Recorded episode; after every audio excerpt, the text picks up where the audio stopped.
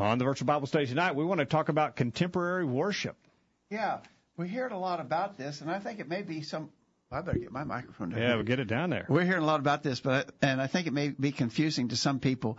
We hear the terminology contemporary worship, and then that's contrasted with, with what's referred to as traditional worship. And so we want to talk about what that means and what is the actually we want to boil it all down. What's the right approach to worship? All right, it's going to be a good discussion. We're getting started right now.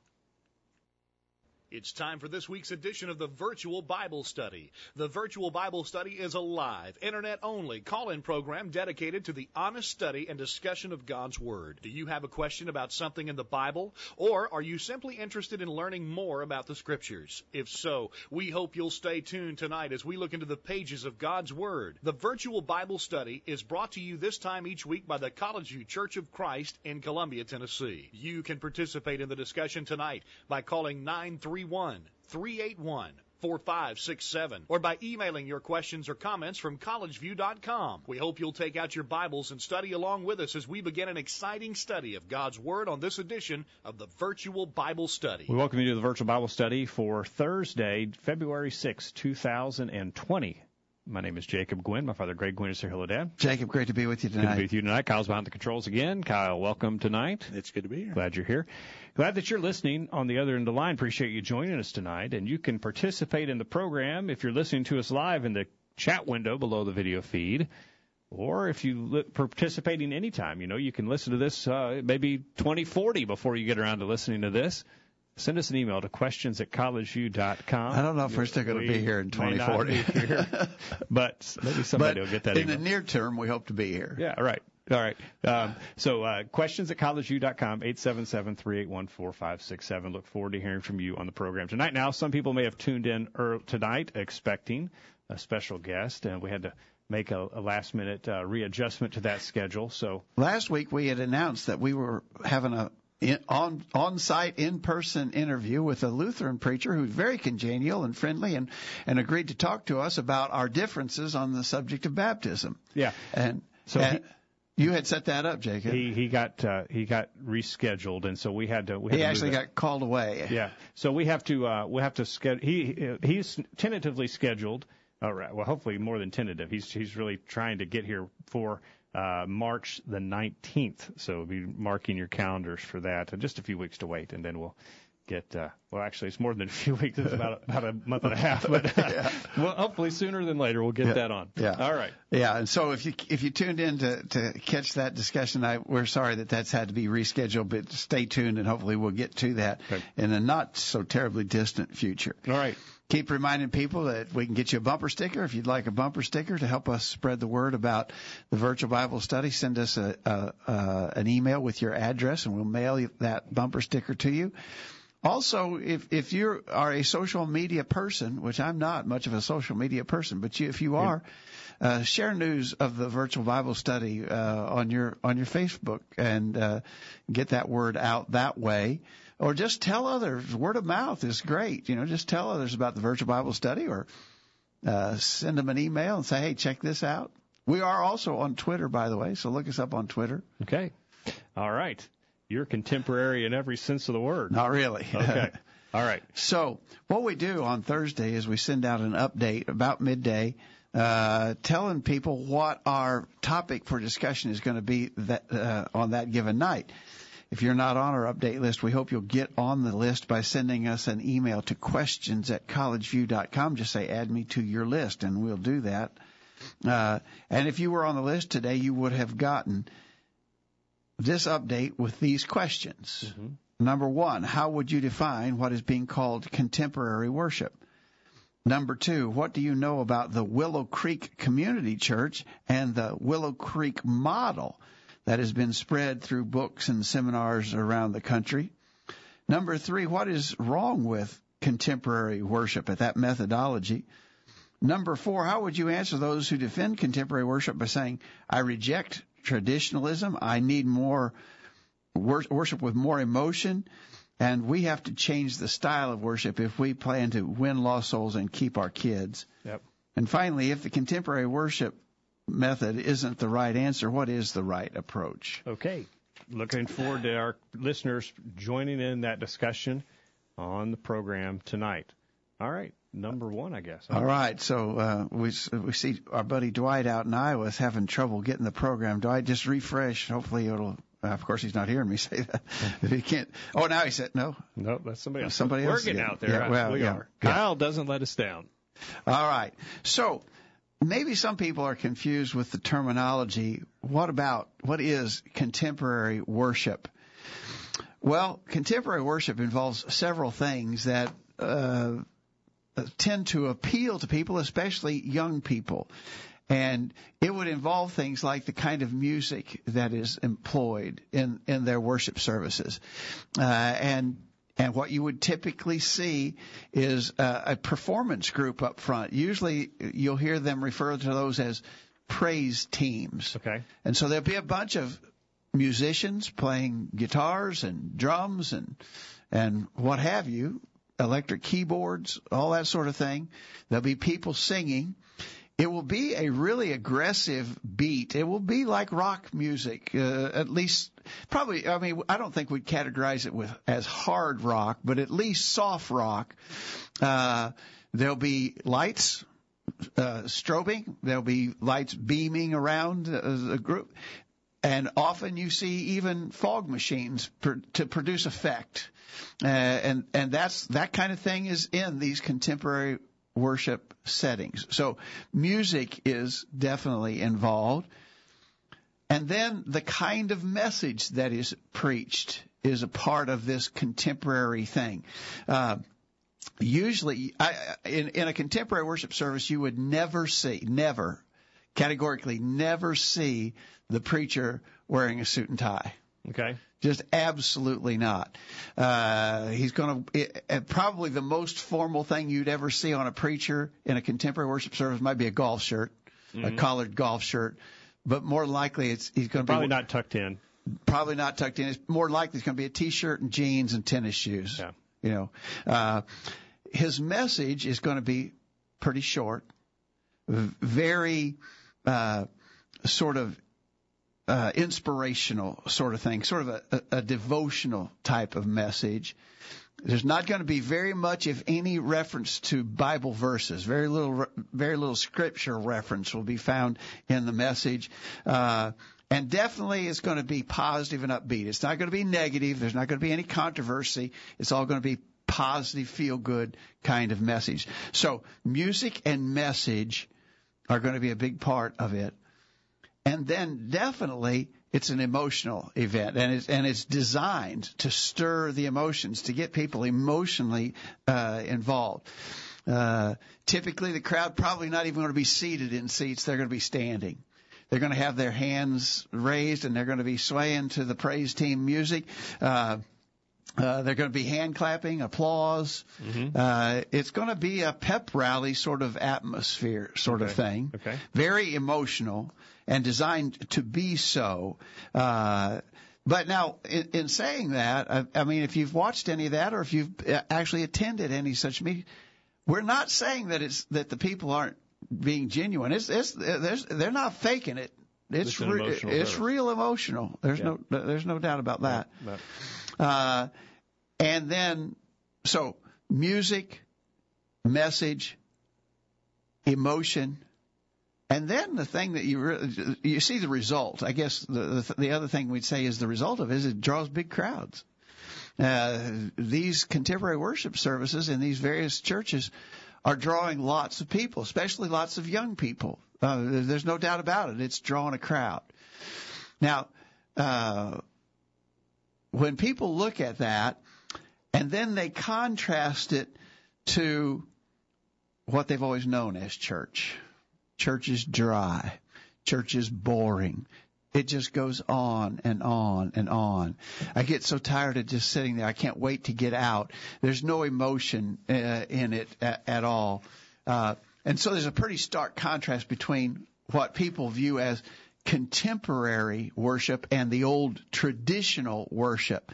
Uh, uh, and sometimes we would have to we would have to acknowledge that sometimes worship does get that way where it it lacks passion and and enthusiasm Uh, and so we've got a problem.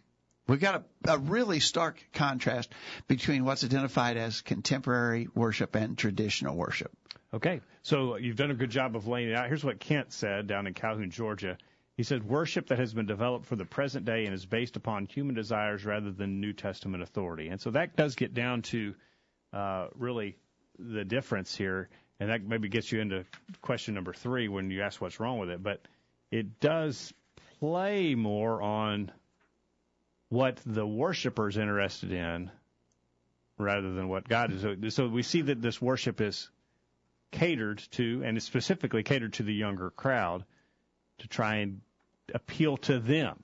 Yeah, and and it, it, and we're going to talk here in a minute about how this kind of got started. But you think about it, even even in the Bible, we see the the the sort of the desire or the the tr- the tendency, at least, of human beings to design to design worship to what they like.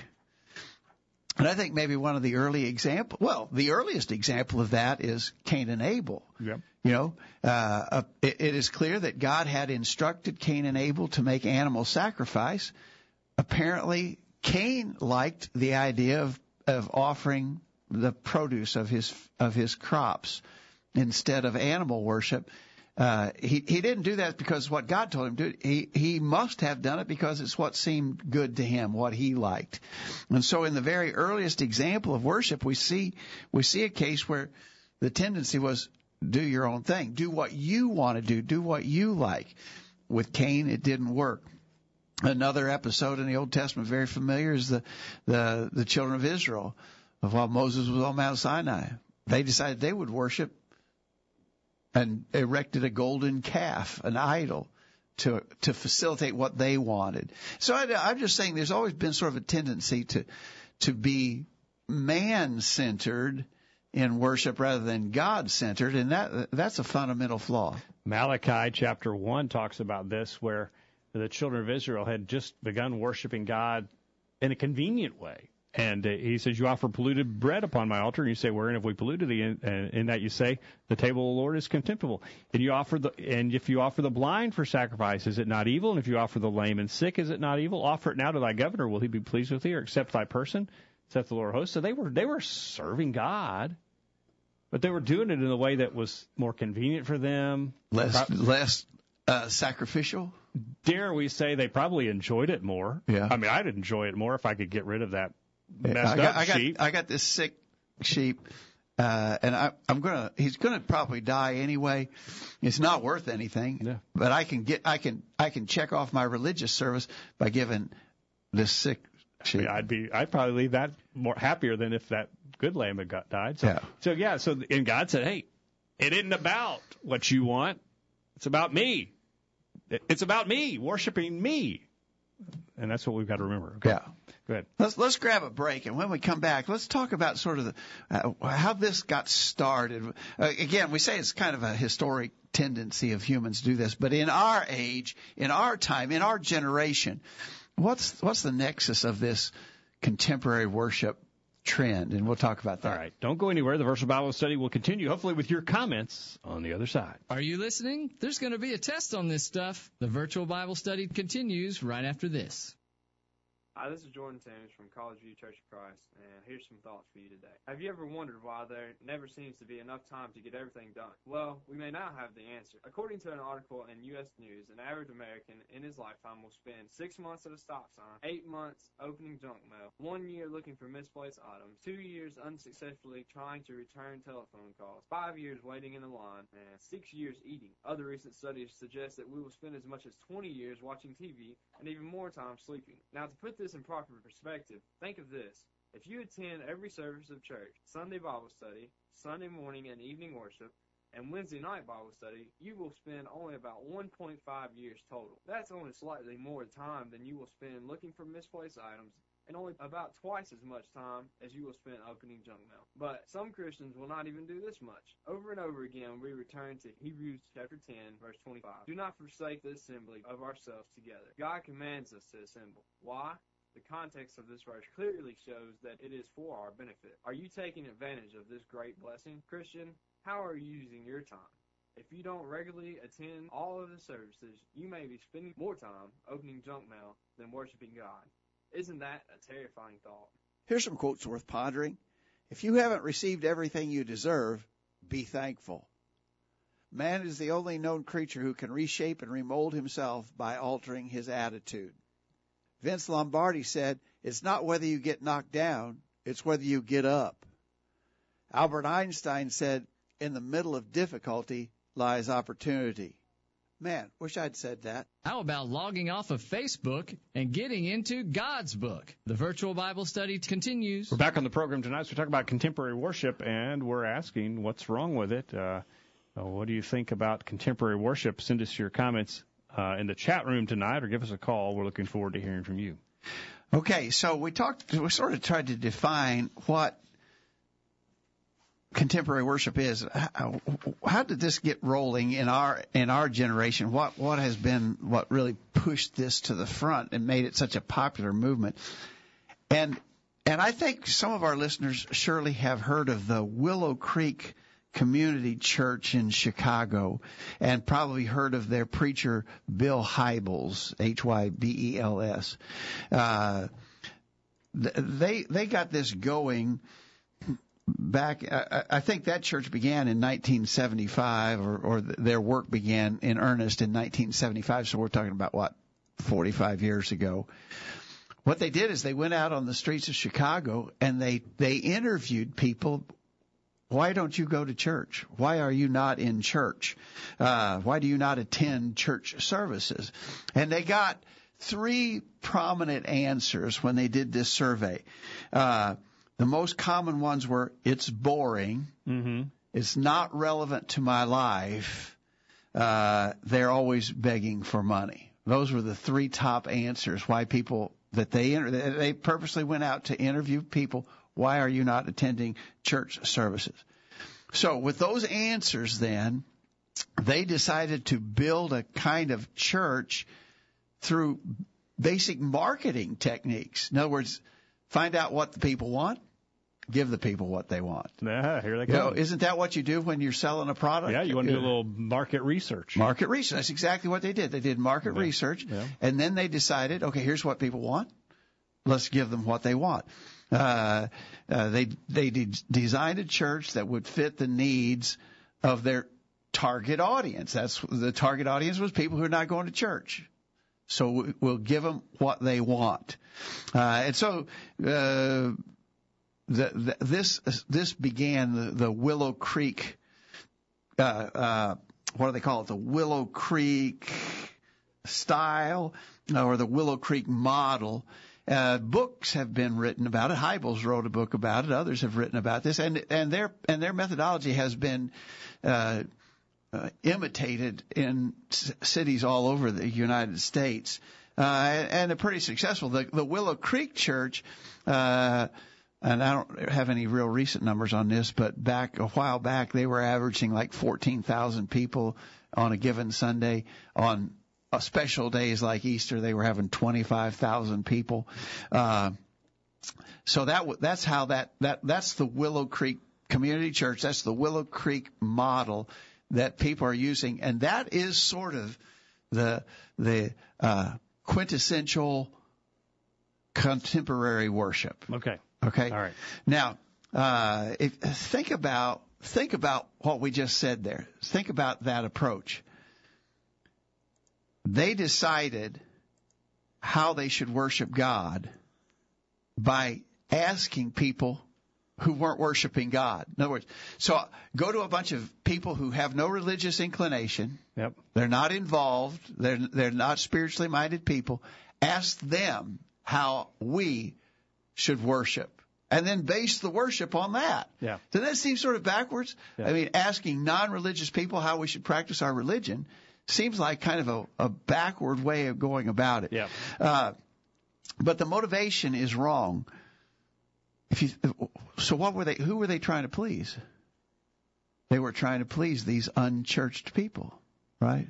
Yep. when actually the object of worship is to please God, our Creator. Yep. But it goes back to what we were saying earlier that there's a historical trend on the part of people to please themselves in how they worship rather than I don't it doesn't matter what I like. It doesn't matter what my personal preferences is. It's not a question of my desires. It's a it's a question of what has God told me to do. Yeah. And that's the fundamental flaw with contemporary worship. And and the focus is on just getting people to go to church, and certainly we want people to attend a worship service. But it's not just about the numbers of people we get, or just getting people to come. Period. It's about us worshiping God and submitting to God and changing as a result of the service, not just, hey, what do you want? We'll give it to you. We need to come out different on the other side. Yeah. Yeah. If it if it just if it just appeals to me as I am, I, it it doesn't motivate me to change to be something better or different. Yep. David's in the chat room. He says it's worldly rather than spiritual, worshiping self rather than God. And with the the way that you've uh, explained it here, it seems that that clearly is the objective. Is it's about what do you want? What makes you happy? In this in, in essence, you're worshiping yourself. You know, we sort of have a case study in the life of Jesus of a situation similar to that. Remember in John chapter six, uh, Jesus uh, was followed by crowds of people, uh, and and he had he had fed in, in the early verses of chapter six he, is one of the instances where he fed thousands of people with just a handful of food. Right, right. Feeding them. He did that twice, and, and John six records one of those instances. So he fed them. He did. He, he didn't draw the people with a promise of food. It wasn't that he had used food as an enticement. Uh, uh, and but but he he he he provided food as an act of compassion. But it's interesting. The next day, when the people came to Jesus, they actually tracked him down. They, he had gone across The- the, the- Sea of Galilee, yeah. and they had circumscribed or circumvented or cir- Circumnavigated. Yeah, that's it. And they they got to him. Now they've done a lot of work to get there. I mean, they they really gone. A lot, I mean, you would think they're they've put a, they've invested a lot. Yeah. Uh, but when Jesus spoke to them, he, he said in John 6:26, "Ye seek me not because you saw the miracles, but because you did eat of the loaves and were filled." And so Jesus saw that they were just coming for the gratification, carnal, fleshly gratification, and he didn't feed them again that second day. Yeah. When when it was clear that that was what their motivation was. So when it, in the case of Jesus, when he saw this is what the people want, but it wasn't what they needed, and he didn't give it to them. Okay, good uh, good connection there. Uh, what do you think? Uh, sign in the chat room there and share your comments with David and Dwight and the others that are in the chat room tonight. Uh, we look forward to hearing from you and give us a call at 877-381-4567. You may disagree, uh, but uh, certainly there are many uh, issues that we would have with this idea of contemporary worship. Uh, what are you, what are your thoughts on that? And say, how does it compare to the scriptures? Yeah, did we read? Uh, we uh, We did K- not. K- Kent had just a note about the Willow Creek Church. They are an interdenominational or trans-denominational church that has secularism as its basis, and so Okay. Basically, My guess is that Kent probably has done some reading about the. Well, it's really a popular, well-known, established organization, and Bill Hybels, that preacher's, uh, quite popular because he's been so very successful in drawing large crowds of people. Yep, okay. All right. So here's here's the question then. What's wrong with this? We we've already kind of touched on this, but what's wrong with this? Uh, the, what we ought to be asking when it comes to worship is, is this what God wants me to do? Yep.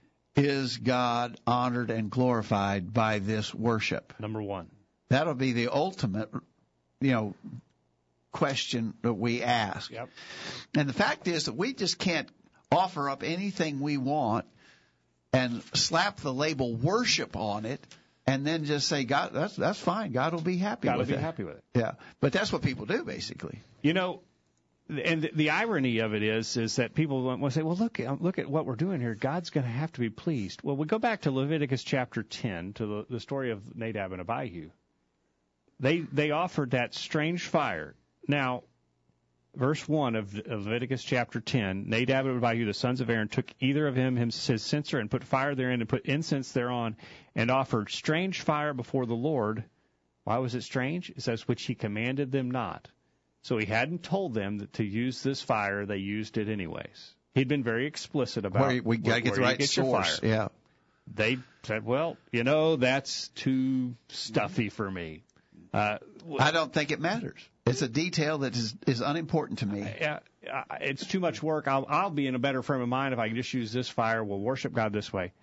He had not commanded them to do that. In other words, they didn't have authority from God. They did it anyways. What did God do? He struck them dead in verse 2. And uh, look at what he said in verse 3 to Moses, or to, uh, what, uh, what Mo, the Lord had said in verse 3. Then Moses said to Aaron, This uh, is it that the Lord spake, saying, I will be sanctified in them that come nigh to me, and before all the people I will be glorified. And Aaron held his peace. Now, why wasn't God sanctified or glorified? Because of strange fire, they were still offering sacrifice to him. It was still religious service. But he says he wasn't sanctified and he wasn't glorified when Because- they worshipped him without authority. So it, when they didn't do it the way he said to do it, he said he was not glorified in that process. And he's not glorified because we're basically saying, God, you don't have the right to tell me. I'll do it the way I want to do Yeah. it. And I don't show God glory when I don't submit to him and say, this is what he said to do, and this is what I'm going to do because he's God and I'm not, and I want to worship and glorify him. So I think Nadab and Abihu is a great example of doing it your own way doesn't work. Yep. Uh, the objective in worship God is to glorify Him.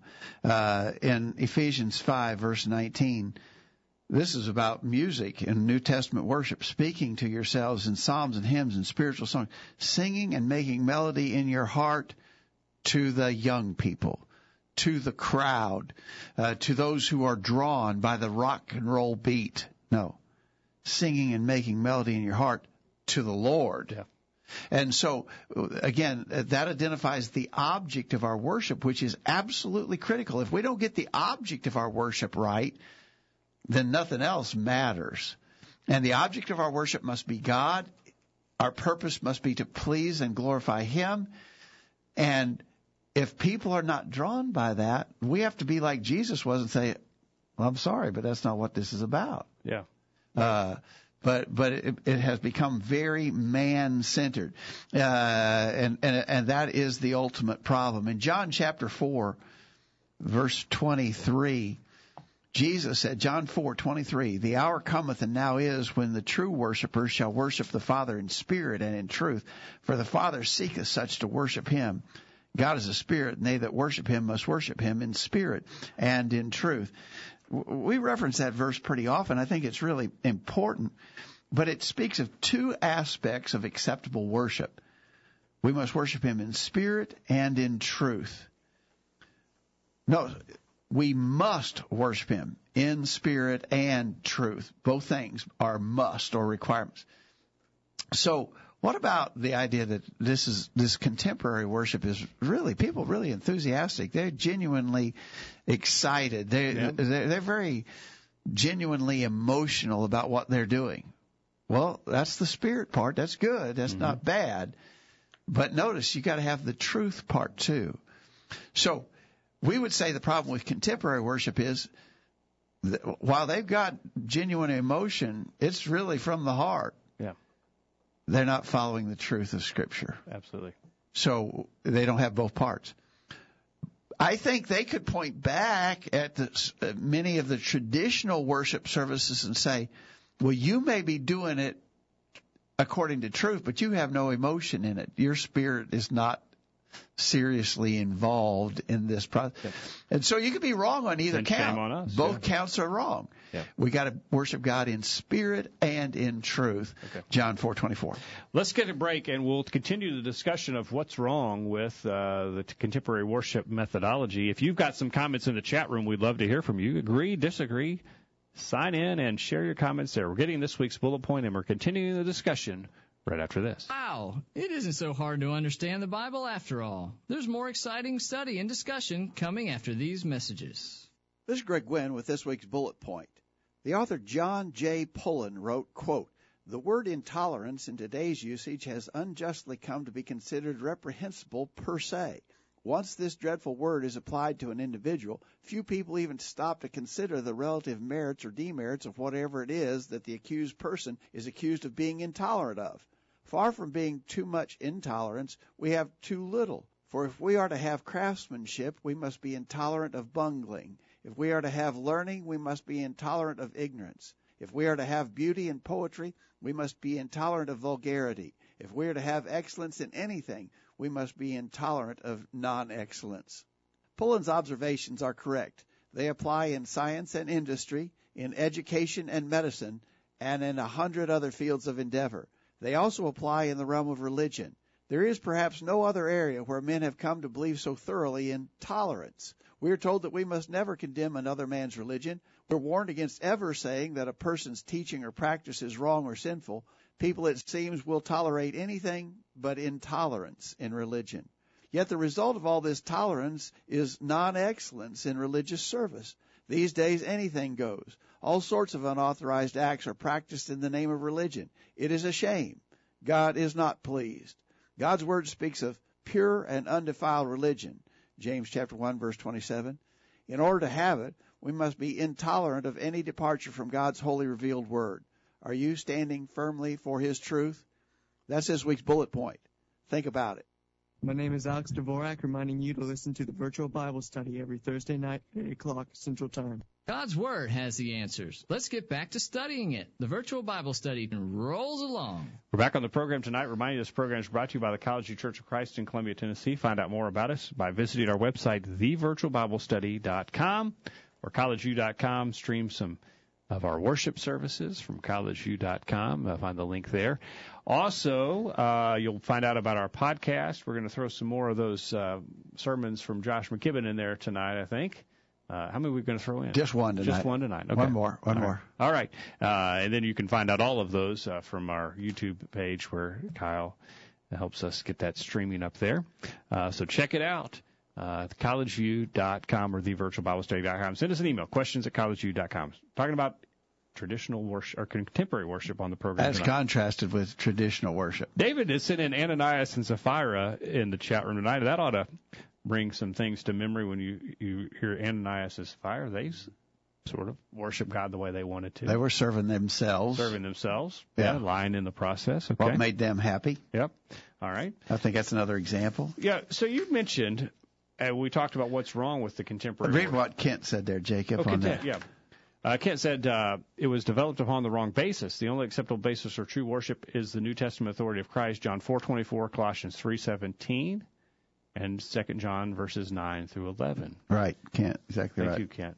Uh, you mentioned, and Kent alludes to this here, is that we want our worship to be pleasing to God. How are we going to know if God will be pleased with our worship?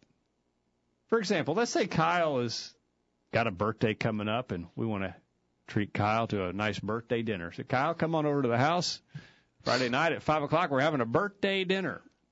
I probably wouldn't come.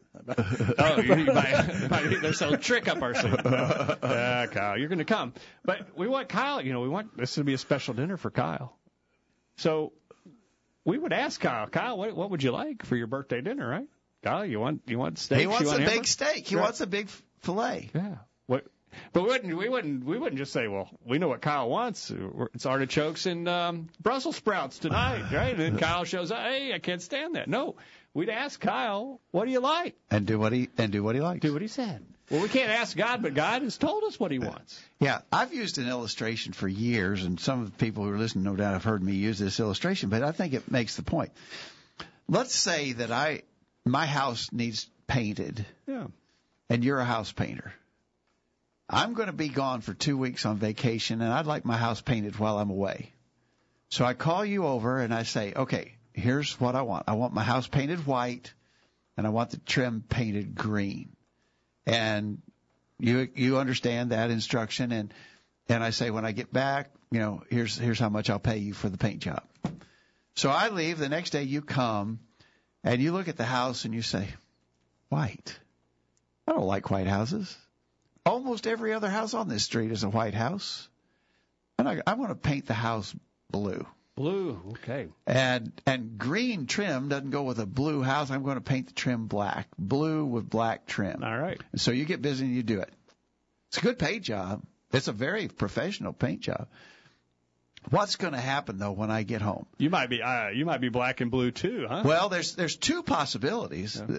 One might be that I like what you did better than what I had planned, and I'll pay you. Now that's an outside possibility. it could happen. It could happen. Probably not with blue and black. But you, as a house painter, if you wanted to be absolutely sure you got paid when I returned from vacation, you would paint the house the way I told you, whether it's what you liked or not. Yeah. Yeah.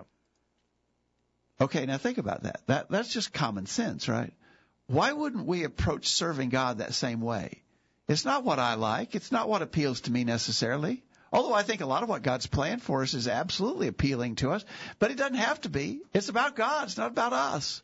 And if I want to be sure that I please Him and receive an eternal reward, common sense says do it the way He said. Yeah, why go out on a limb?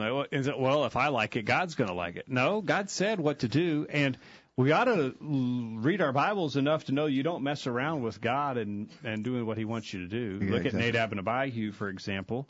Uh, Uh, in that example, you already cited that example earlier. Nadab and Abihu, you cited the children of Israel in the days in, in the days of the prophet Malachi. Yep. We talked about Cain and Abel.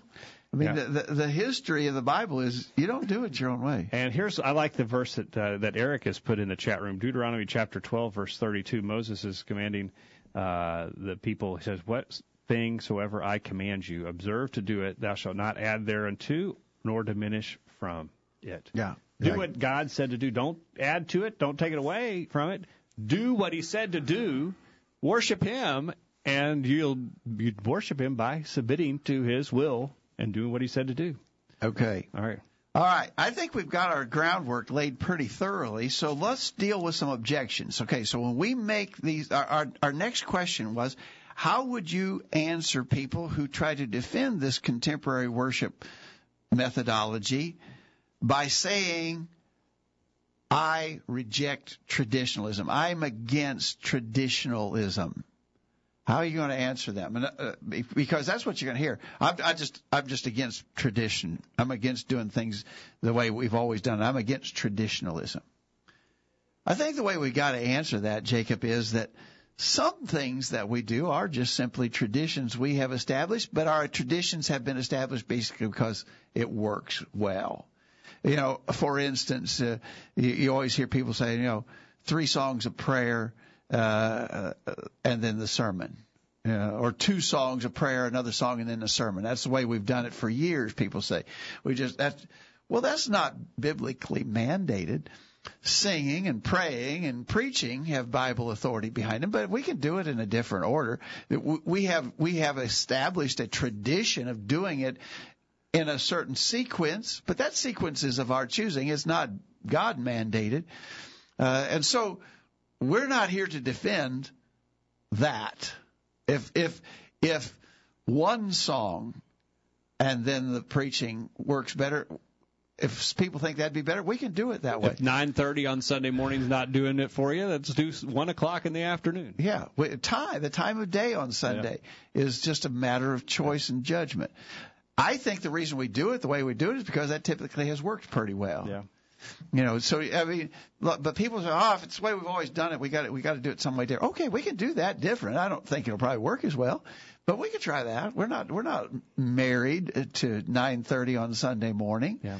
Uh, uh, and, and so we can be flexible. We can adjust in those kind of things. But some of the things that people label as tradition aren't traditions. They're God's rules. For instance, you hear people say, oh, the Church of Christ just has a tradition of a cappella singing, no instrumental music. That's just a Church of Christ tradition. Well, we don't believe that's a Church of Christ tradition. We believe that's a God mandated, a question of Bible authority. And so that's not our tradition. That's God's rules. Yeah. And so I'm, I'm, I'm against that that tradition of a cappella music. Well, it's not our tradition. We have verses that show that God instructed singing. Yeah. Find us a verse that instructs us to play instruments, you can't find it in the New Testament. Exactly right. Okay. So you know the the, the idea that uh, if it's way we've always done it, it must be wrong, and and and, and we're going to do it different. Uh, that just uh, that's just a wrong approach. Okay. Uh, Paul said in Second Thessalonians chapter two, verse fifteen. Second Thessalonians two fifteen. Therefore, brethren, stand fast and hold the traditions which ye have been taught, whether by word or our epistle. Paul said some of the traditions are things we taught you to do. The inspired apostles laid down those traditions, and they're they're from God, not from man. And we, we, we're not at liberty to change those. Kelly says God is a God of detail, and she references 1 Samuel 15, verses 13 and following. Good lesson for us to pay attention to detail. She references the story of uh, Saul and the Amalekites when he was told to utterly destroy them and wipe them out. And he did wipe them out, except for the things that he kept back. What he wanted. To worship God, he said, maybe in the heat of the moment justifying himself, but he did mostly what God said to do, but he improvised a little bit. Wasn't good. God wasn't pleased. God was not pleased. Thanks, Kelly. Kent says in his email, New Testament worship is not based upon traditionalism. Using traditionalism as the standard for worshiping God is just as sinful as the contemporary model. New Testament worship is based upon divine revelation, John 4:24.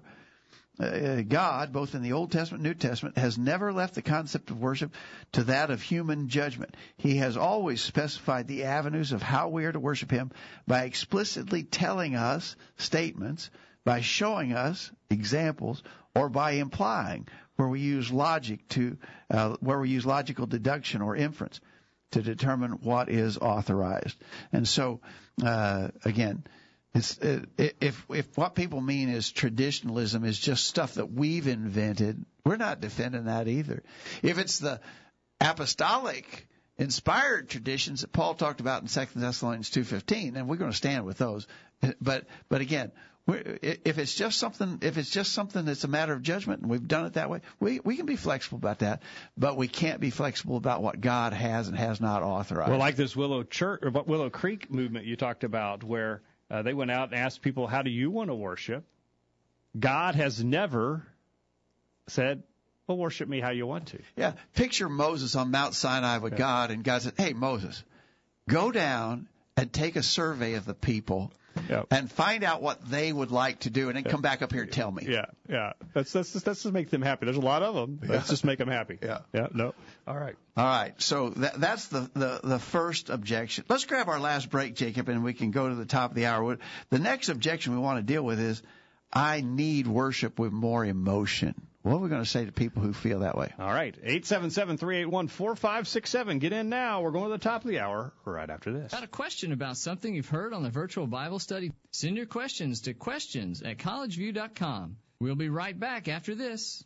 I'm Tom Goodall, a member of College View Church of Christ. Do you have a question about what has been said on the virtual Bible study tonight? Perhaps you disagree with something that was said, or would just like more information about what you've heard. If so, we'd love to hear from you. Please contact us with any questions or comments that you might have. Email us at questions at collegeview.com, and we can discuss any of your questions or comments with you privately or over email. Or if you would like to speak with someone in person, call us at 931 381 4567. Our promise to you is that we'll do our very best to give you a Bible answer for anything that we do or teach, and that we will do so in a loving manner. So if you have any questions or comments about our program tonight or any Bible subject, email us at questions at collegeview.com or call 931-381-4567. Thanks for listening to tonight's virtual Bible study, and we hope to hear from you soon.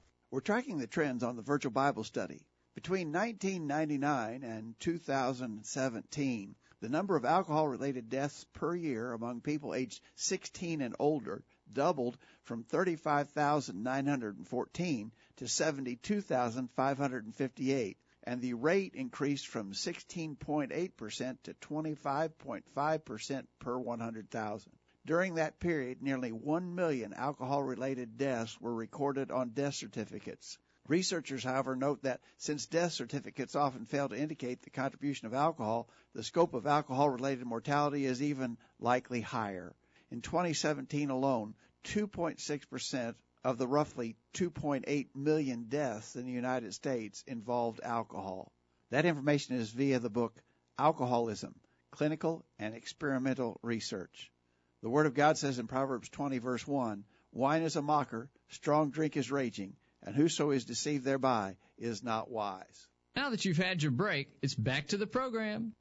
And we're back on the program tonight. The, cha- the comments are coming in the chat room during the break. Kelly has added, uh, also presuming anything about God is sinful, and she references 1 Samuel 15, verse 23, which says, For rebellion is as a sin of witchcraft, and stubbornness is as uh, iniquity and idolatry. Because thou hast rejected the word of the Lord, he has reject, also rejected thee from being king. So, uh, it is a terrible thing to not submit to God. Dwight says our emotions can deceive us. Be careful that we do uh, to do what the Lord wants and not how what we want or how we feel. Okay. Thank you, Dwight, for that. Yeah. Appreciate those comments. All right. So when when we push back against contemporary worship, as we've tried to identify it in our discussion tonight, I think you're going to almost certainly hear someone say, "Well, I just need that. I need I need a worship service that has more emotion in it."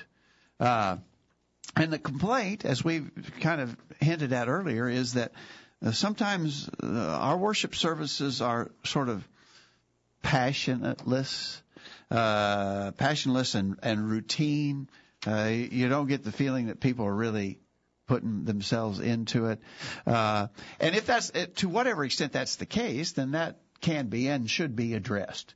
If we're not worshiping in spirit, uh, and in truth. If we maybe we got the truth part down, but the spirit part we're lacking seriously, we, we can address that. We need to address that. That needs to to be, be addressed uh, because we know that God does not take any pleasure in worship that is done just by rote. Just and you referenced earlier, Jacob, in uh, in our discussion, Malachi in Malachi one thirteen ye say, Behold, what a weariness it is, and ye have snuffed at it, says the Lord of hosts, and ye brought that which was torn and lame and the sick, and ye brought on an offering.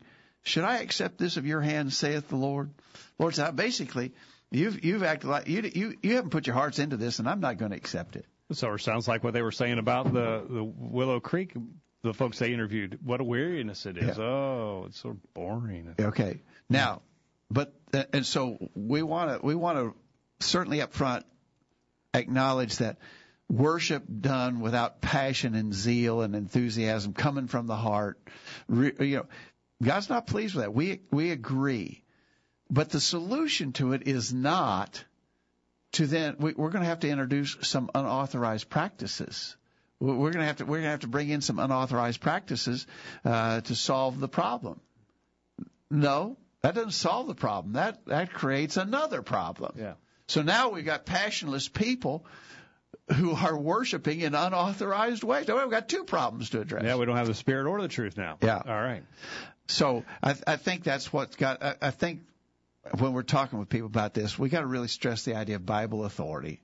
What's authorized? What has God told us? Hey, and, and that's really good. It gets down to the, the heart of the matter. You know, this this contemporary tr- uh, traditional stuff is it's controversial in denominations. There's a lot of. I mean, there's there's been a lot of uh, upset people about that, and so Yeah. what they had to do is they had to break it up. Yeah, now you see very often you see the denominational churches they'll have a sign out front: traditional worship at 8:30, contemporary worship at 10:30. They're doing it both because they they they can't please everybody. But but the folks who say that the contemporary worship is wrong, on what grounds do you say that unless you're totally committed to God's will?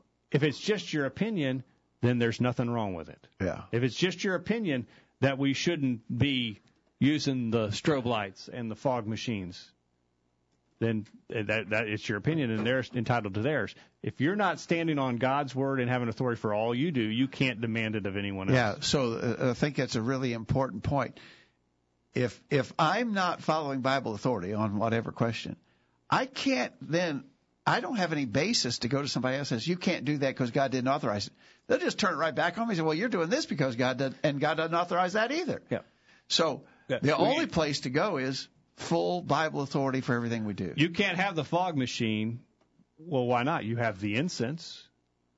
You can't have the strobe lights. Well, you have an organ. yeah. You can't have the flying trapeze. well, you have this, or the bull riding, or the bull riding. or the inside fireworks, or the juggling chainsaws, whatever it is. Yeah. If uh, I mean, you you you start Uh, down that road of saying, well, we're going to do it without authority, then you've got to go all the way and let it all happen. Yeah. Now, there's another point to make about this, Jacob. I think some people are doing some unrighteous judging in this matter.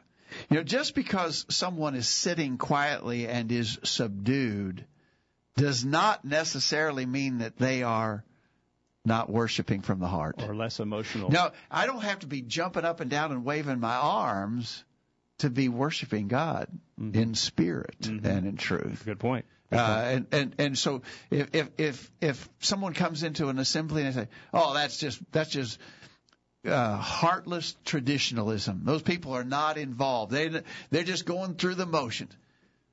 Uh, be, be a little bit careful about making that judgment because you can't read their hearts. Yeah. And just because they're sitting quietly and respectfully as the Bible is being taught or or whatever, that doesn't mean that they're they're they're good not point. into it. Very good point.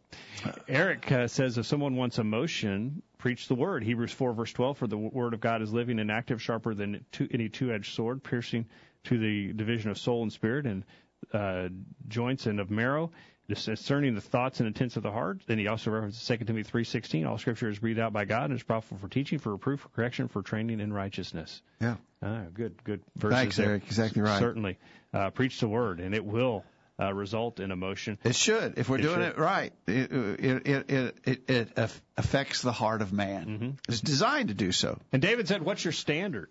Yeah, what's your It's all about what is your standard. Where's your, I mean, if either you stand on God's word and say we have to have authority for everything, or you can't expect and demand authority for anything. It's an all or nothing proposition. What's your standard? All right. All right. Uh, real quickly, let's go to one more objection we hear. We got we have to change our style of worship if we want to win the lost and especially to keep our young people. Young people are just turned off by this old traditionalism and we're going to have to change our our approach or we're going to lose all of our kids. Well, not to get on a soapbox, but you're probably losing your kids because you've already watered it down too much already. Yeah. Yeah. Uh, that's why you're And actually, you know, there's there's been a good bit of recent study about that. That that the modern this is a little bit of a side point, but is somewhat related. The modern youth ministry movement has been a colossal failure, yeah. uh, and the kids that go that route are not staying. Yeah. When they get on their own, they're leaving that, Yeah. those religious bodies in in droves. Uh, and so, you know, if, if again, I think you got to be careful of the argument that you make. Yeah, if if you're not distinctive, if you're not different than the world, hey, listen, there's better concerts Yeah. at the bar than there is at church. Yeah. So we got a pretty good praise team, but you know, if they were really, really good, they'd be making a living doing that. You know, they'd be on the uh, they'd be on the rock concert tour. They wouldn't be singing in a small church in Columbia, Tennessee. Yeah. Uh, so you know, th- uh, while they're pretty good, they're not they're not the pros. And if you if that's what's drawing you, you go other places and hear better stuff. Right. Right. Uh, remember that Jesus was never interested in just drawing or keeping big crowds, as we referenced John 6 earlier, when uh, uh, he, he actually did there in John 6, he, he intentionally weeded out the uncommitted Yeah. you know, and he did not feed them. Uh, the, the contemporary worship crowd uh, is not not doing things the way Jesus did. They want to draw a crowd and do whatever it takes to keep the crowd, and Jesus never did that, which is which is important to to, to point out. Uh, and and I just think it's not proven uh, that uh, you know if you've got a if you've got a a modern church building in in a, in a suburban setting that you can't reach people. If people dress nicely, if the preacher wears a coat and tie, you can't draw people.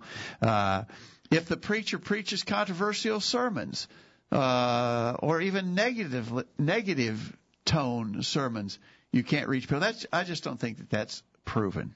Yeah. Uh, but whether it's proven or not, that that draws a crowd or not, we've got to do what the scriptures say to do. Okay. Um, Kent says emotion has never. That's on the, the previous point about emotion. Emotion has never and will never be the acceptable means to determine how to worship God in the present age. The only source of authority for worshiping God correctly is the New Testament of Christ. When one uses human emotions as a center of determination, one will always be led away from truth into subjectivism. Appreciate that comment on emotion. And then he says about changing to attract the lost or keep the young people. He says if we change our style of worship, we will abandon the only source of authority for New Testament worship and will only lead souls to eternal condemnation, salva- uh, not salvation. That's a good point. So we want to attract the lost, but what are we attracting them to? We're not attracting them to God if we're just pleasing them. Yeah, you know, and and I think people would deny the logic of it. But if you can change, if, if what if Satanism draws bigger crowds than than preaching Christ? Should we do? Well, I think people say, oh, obviously not. Well, but if if your goal is to draw crowds and keep them, then really, if that's your rule of of, of, of operation, then anything goes. Yeah. And you'd have to do whatever it takes, and that's just not biblical. Okay. Lou asked a question in the chat room. He says, "Is it acceptable to sing the modern songs a cappella during worship?" Well, yeah, yes, if, yes, if I think. yeah, if they're scriptural songs, there's absolutely, yeah. absolutely. Right. Yeah. Uh, but you know, I think some of our own brethren, we got I, just to get back on the soapbox just briefly. Oh boy, here we go. Some of our own brethren need to be careful about this idea. We got to do it different, or we're going to lose our young people. We want to do things to keep our young people, but do not think that throwing out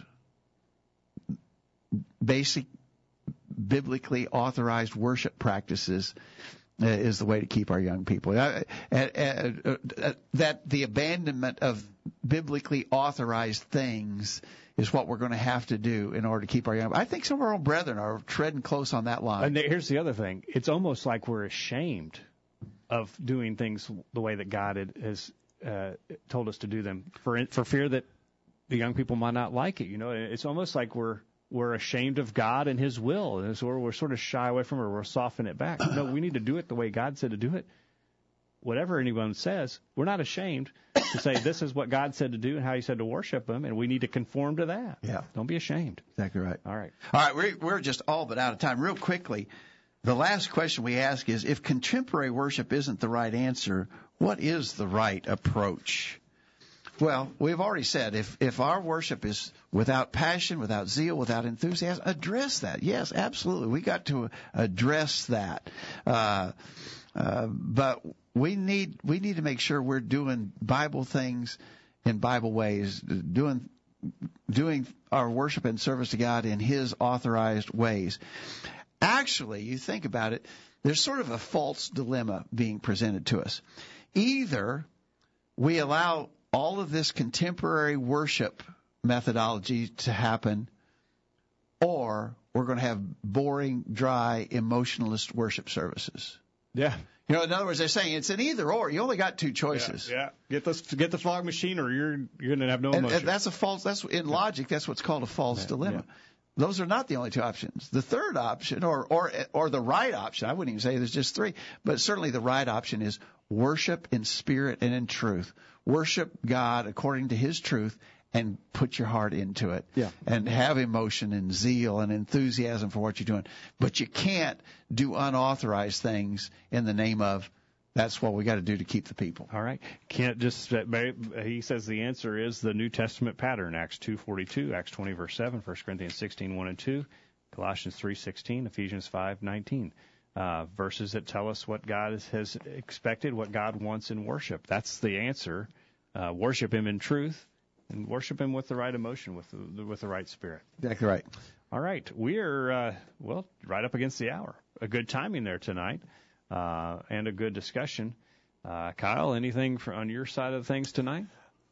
Well, I just think uh, the biblical, the Old Testament, the whole story of the nation of Israel is just is a.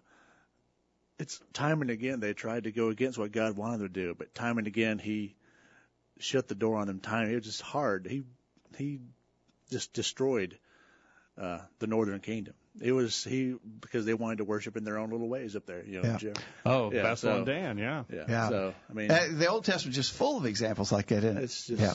if, if if God was that way then, us thinking we could do it our own way now, we're just we're just laughing in the face of God. We will be it'll be a reckoning one day, and we have to just make sure we listen, read your Bibles, do what the Bible says. Exactly yeah, right. thank you for that, Kyle. Good comment. Dad, thanks for a good discussion. tonight. Thanks, Jacob. Thank you for being here on the other end of the line, and hope you benefited from our study and discussion of God's Word. Hope you make plans to be back here this time next week for another edition of the Virtual Bible Study. In the meantime, we encourage you to put God first in your life, study His inspired Word, the Bible, and live by it every day. You'll never regret it. Thanks for listening to the virtual Bible study brought to you by the College View Church of Christ. The College View Church of Christ meets at 1618 Hampshire Pike in Columbia, Tennessee. If you are in the Columbia, Tennessee area, we encourage you to worship with the College View Church of Christ on Sunday mornings at 9:30 and on Sunday evenings at 6 o'clock. The College View Church of Christ also welcomes you to attend their Wednesday night Bible studies at 7 o'clock. If you have any questions about something that was said on tonight's broadcast or would like more information about the College View Church of Christ, please call 931 381 4567. That number again, 931 381 4567. Or for more information on the internet, visit collegeview.com. Be sure to tune into the virtual Bible study this time next Thursday for another informative study of God's Word.